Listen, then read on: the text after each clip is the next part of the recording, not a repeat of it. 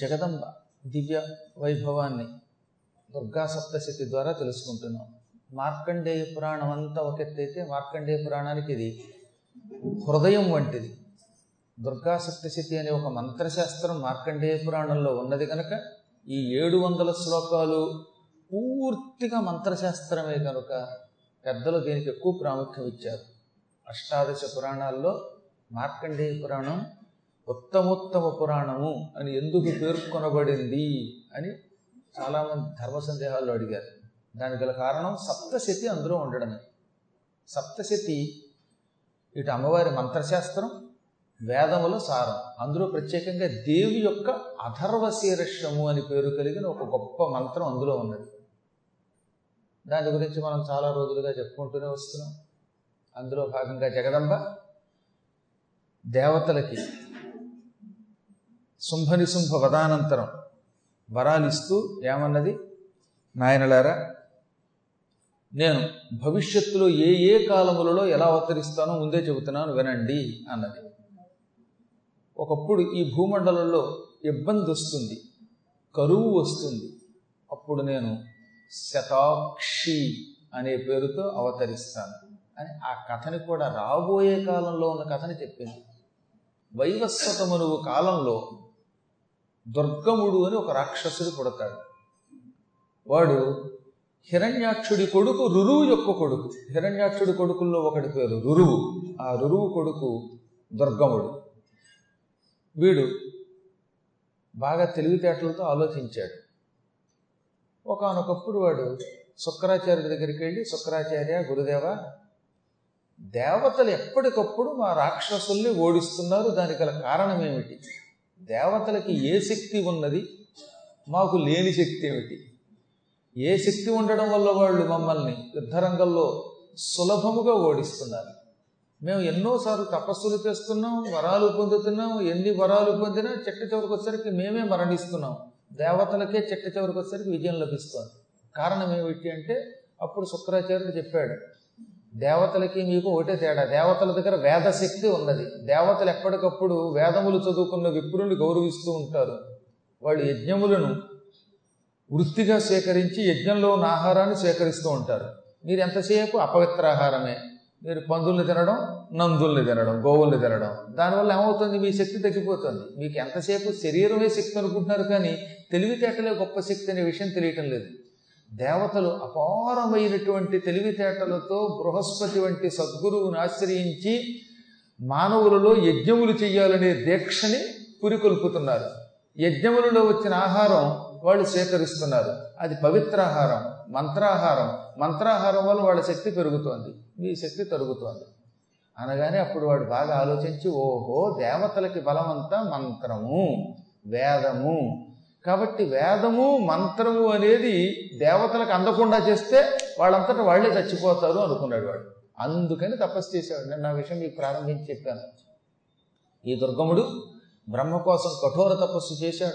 తపస్సుకు మెచ్చుకొని బ్రహ్మదేవుడు ప్రత్యక్షమై ఒరే నువ్వు చాలా కఠోర తపస్సు చేసావు మీ తాతగారు హిరణ్యాక్షుడు హిరణ్యాక్షుడి యొక్క అన్నగారు హిరణ్యకశిపుడు ఎంత తపస్సు చేశారు? అంతకంటే గొప్ప తపస్సు చేశావు. మీ తండ్రి రురువు కఠోర తపస్సు చేశాడు.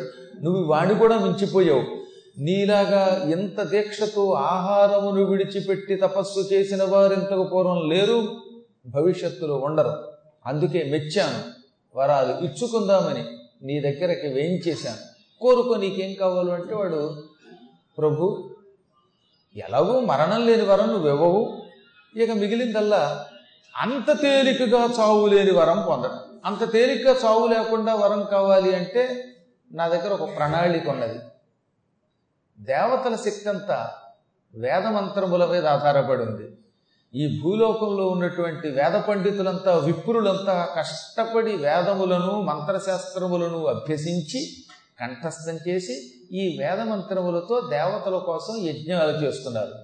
యజ్ఞాలలో పడే ద్రవ్యం దేవతలకి ఆహారం అవుతోంది దానివల్ల దేవతలు బలంగా తయారవుతున్నారు. కాబట్టి లోకంలో యజ్ఞములు ఆగిపోవాలి. యజ్ఞములు ఆగిపోతే దేవతలకు ఆహారం వెళ్ళదు. ఆహారం వెళ్ళకపోతే వాళ్ళు నాశనం అయిపోతారు. దేవతల నాశనం కావాలంటే యజ్ఞములు ఆగాలి. యజ్ఞములు ఎలా అవుతాయి? మంత్రాలు మర్చిపోతే యజ్ఞాలు ఆగిపోతాయి. నిత్యం వేదమంత్రములను పఠించే విప్రులు వేదములను మర్చిపోయినట్టయితే ఆ దెబ్బతో యజ్ఞాలు అయిపోతాయి కాబట్టి నువ్వేం చేస్తా నాకు?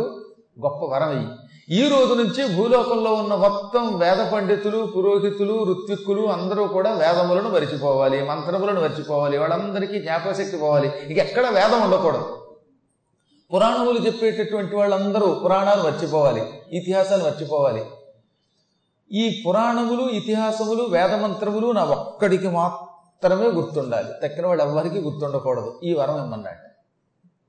బ్రహ్మగారు నవ్వుకుని గొప్ప వరం కోరేవరా బాబు. నువ్వు మాత్రం కలియుగంలో పుట్టకుండా ఉండు. నువ్వు పుట్టి ఇలాంటి వరం కోరితే పద్మాకర్ గారి పురాణాలు మర్చిపోతారు. మర్చిపోతే జనమంతా ఏమైపోతారు కాబట్టి భవిష్యత్తులో కలియుగంలో మాత్రం ఆయన బతుకున్నంతకాలం నువ్వు పుట్టకుండా ఉండుగాక అన్నాడు ఆయన. అనకపోతే వాళ్ళు నేను మీరు ఉండేవాళ్ళం కాం. వాడంతటి దుర్మార్గుడు అనమాట భయంకరుడు వాడు. ఇప్పుడు వాళ్ళ పుస్తకాలు రాశారే దుర్మార్గులు వీళ్ళు అంతా డైరెక్ట్గా దుర్గముడు కాకపోయినా ఆ దుర్గముడు ఆత్మ వహించిన వాళ్ళు అనమాట వీళ్ళు. ఈ వేదాలు తిట్టేవాళ్ళు రాముడిని తిట్టేటటువంటి వాళ్ళు ప్రత్యేకంగా ఒక కులాన్నో దేన్నో టార్గెట్ చేసుకుని వాళ్ళంతా స్మగ్లర్లను రాసేవాళ్ళు వీళ్ళంతా ఎవరనుకుంటారనమాట దుర్గమాసురుడు యొక్క అంశతో పుట్టిన దుర్మార్గులు. వాడు చచ్చిపోయి వీళ్ళని కని వదిలిపెట్టిపోయాడు. ఆ దుర్గముడి యొక్క వంశంలో పుట్టిన పాపాత్ములు ఇంకా ఉన్నారు భూలోకంలో. లేకపోతే ఎవడన్నా ఇలాంటి కోరిక కోరతారా? నేను గొప్పవాడిని అవ్వాలి పవిత్రుని అవ్వాలి నా వల్ల లోకం బాగుండాలని కోరుకోవాలి కానీ లోకమంతా నాశనం కావాలని కోరుకుంటామా లోకద్రోహమును కోరుకున్నవాడు ఎవడన్నా బాగుపడ్డాడా? ఈ చరాచర జగత్తులో లోకద్రోహం కోరుకున్నవాడు ఒక్కడు బాగుపడ్డా? ఇంతెందుకు? చాలా కాలం క్రితం పుటపత్రు నేను ఒక సత్రంలోకి వెళ్ళబోయా. వెంటనే అక్కడ ఉన్నవాళ్ళు ఆపారు. ఆ ఆపిన వాడు వంశం రెండు సంవత్సరాల తర్వాత పోయిందిట. తర్వాత వాళ్ళు చెప్పారు గురువుగారు మీరు లోపల కడుతుంటే మీరు వెళ్ళకూడదని ఆపాడు వాడు ఎగిరిపోయాడండి అని. అంటే తెలుసో తెలియకో మా ఈ కాలంలో ఉన్నటువంటి పండితుల్ని లోపల పెడుతుంటే ఆపితేనే ఇంత ప్రమాదం వస్తుంటే ఏకంగా వేదములు యజ్ఞములు ఇవన్నీ కూడా నాశనం అయిపోవాలని కోరుకునేటటువంటి వాడు ఏమవుతాడు ఒకసారి ఆలోచించండి.